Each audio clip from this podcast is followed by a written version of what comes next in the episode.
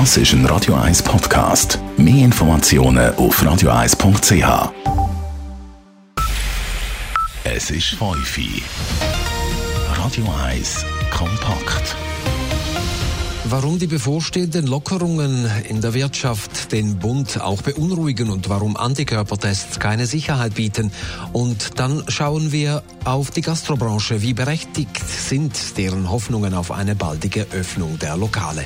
Dies zwei der Themen in dieser Sendung am Mikrofon Alles Karl.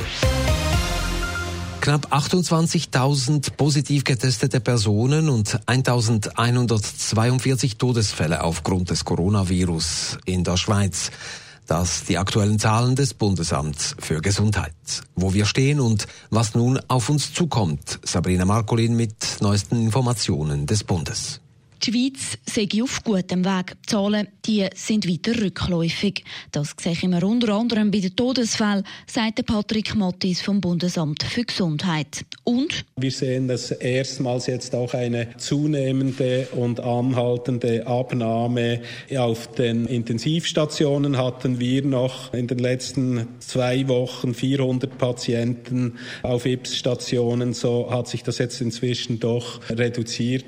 Aktuell Stand heute sind noch gut 260 Leute wegen Covid-19 auf einer Intensivstation. Das Wochenende hat man gemerkt, die Bevölkerung hat immer mehr Mühe, sich an die Abstandsregeln vom Bund zu halten. Da gehe es ihm nicht anders, sagt der Patrick Mattis vom BAG. Sicher ist, wir werden alle müde, diese Maßnahmen umzusetzen. Sie schränken uns ja auch ein. Viele sind seit langem zu Hause am Arbeiten, denen fällt die Decke auf den Kopf, die möchten wieder irgendwo soziale Interaktionen.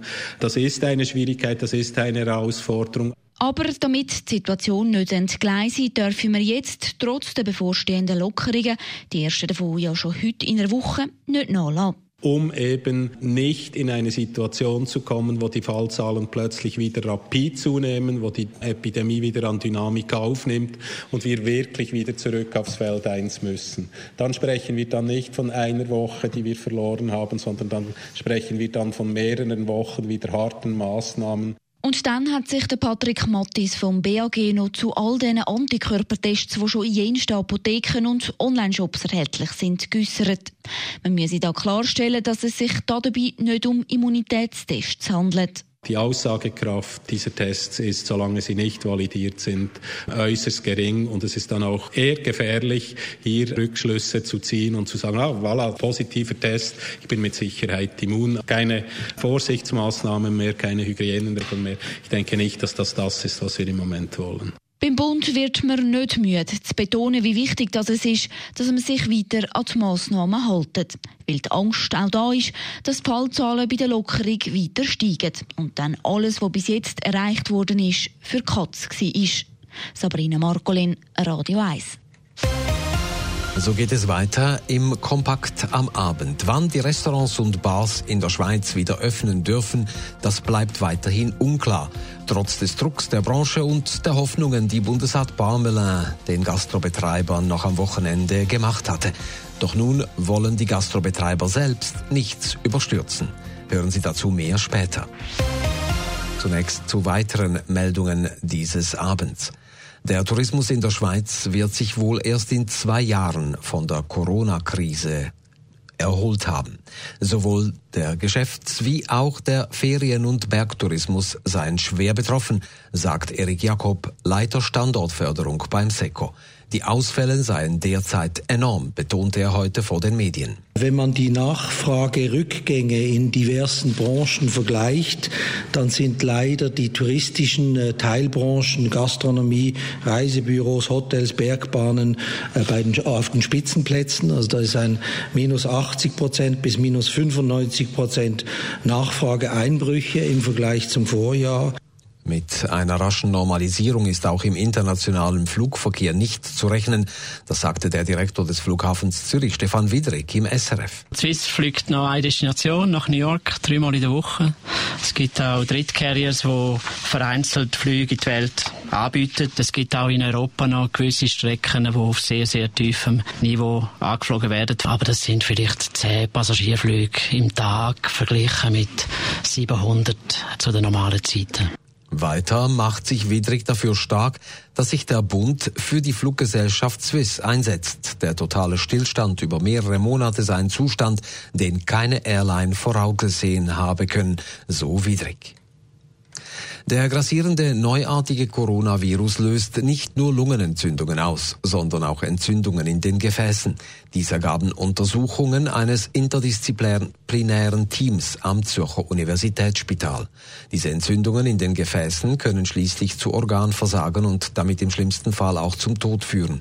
Die Untersuchungen von Gewebeproben bei verstorbenen Covid-19-Patienten wurden durchgeführt, weil diese auch Herz-Kreislauf-Probleme oder Multiorganversagen erlitten. Die Forscher schließen daraus, dass das Virus zwar die Lunge angreift, aber zudem auch die körpereigene Verteidigung der Zellen und der Gefäße, etwa in Herz, Gehirn, Nieren oder Darm, heißt es in einer Mitteilung des Zürcher Universitätsspitals. Darum müsse die Vermehrung der Viren gestoppt und das Gefäßsystem der Patienten geschützt werden. Die Grenzschließungen wegen der Corona-Pandemie haben zu einem starken Rückgang bei der Belegung der Bundesasylzentren geführt. Aktuell gibt es wöchentlich noch rund ein Dutzend Eintritte. Vor der Krise waren es wöchentlich bis zu 180 Personen, wie der Bund auf Anfrage der Nachrichtenagentur Kisten SDA mitteilte. Die Durchschnittsbelegung der Zentren liege derzeit noch bei 40 Prozent. Das Staatssekretariat für Migration geht davon aus, dass die Zahl der Asylgesuche nach der Corona-Krise wieder ansteigen wird. Falls dem nicht so sei, sei ein Stellenabbau nicht ausgeschlossen. Es gibt einen Fahrplan für das Wiederöffnen von Restaurants und Bars in der Schweiz. Jedoch ist dieser langsamer, als sich das viele in der Gastrobranche erhofft haben. Nicht vor dem Juni, betonte heute Gesundheitsminister Alain Berset vor den Medien in Chur. Es gibt nirgendwo in Europa Restaurationsbetriebe, die vor Mitte Mai am frühesten mit ganz kleinen Schritten eröffnen werden. Wieso sollte die Schweiz da einen absolut abenteuerlichen Weg wählen, wissend, dass es könnte dazu führen, dass wir diesen Weg zu der strikten Eindämmungsstrategie für die Epidemie verfehlen? Heute hat auch die Gastrobranche selbst das Thema Wiedereröffnung besprochen. Offenbar will man jetzt aber doch nichts überstürzen. Nadine Cantoni mit den Einzelheiten. Noch am Wochenende hat der Präsident von Gastro Schweiz, der Casimir Platzer, den Bundesrat kritisiert, die Restaurants würden im Stich gelassen. Jetzt haben wir miteinander geredet, sagt der Urs Pfäffli, Präsident von Gastro Zürich City, und relativiert dass wir sicher kein Datum werden verlangen beim Bundesrat, wenn man soll auftun, sondern dass das Bundesrat selber entscheiden. Und für uns ist es einfach wichtig, dass der Bundesrat uns auch Perspektiven aufzeigt und uns eine Planungssicherheit gibt. Der Alain Berset hat dann auch versprochen, dass er sich noch mit Gastra Schweiz wird treffen und zwar in den nächsten Tagen.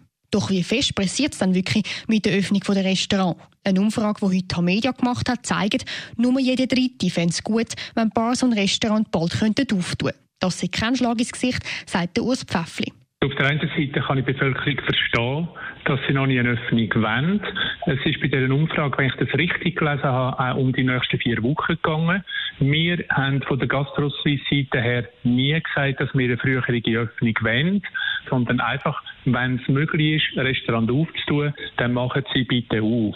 Doch wie sieht es aus, wenn die Restaurants dann wieder auftun dürfen? Kämen die Leute dann überhaupt oder hätten sie viel Angst? Durchs Pfäffli geht davon aus, dass das auf die Region drauf ankommt. Ich kann mir gut vorstellen, auf dem Land draussen oder in den Berggebieten, dass Gäste sofort wieder würden kommen. Bei uns in der Stadt ist es halt am Mittag doch immer noch ein bisschen trostlos, weil viel Homeoffice machen.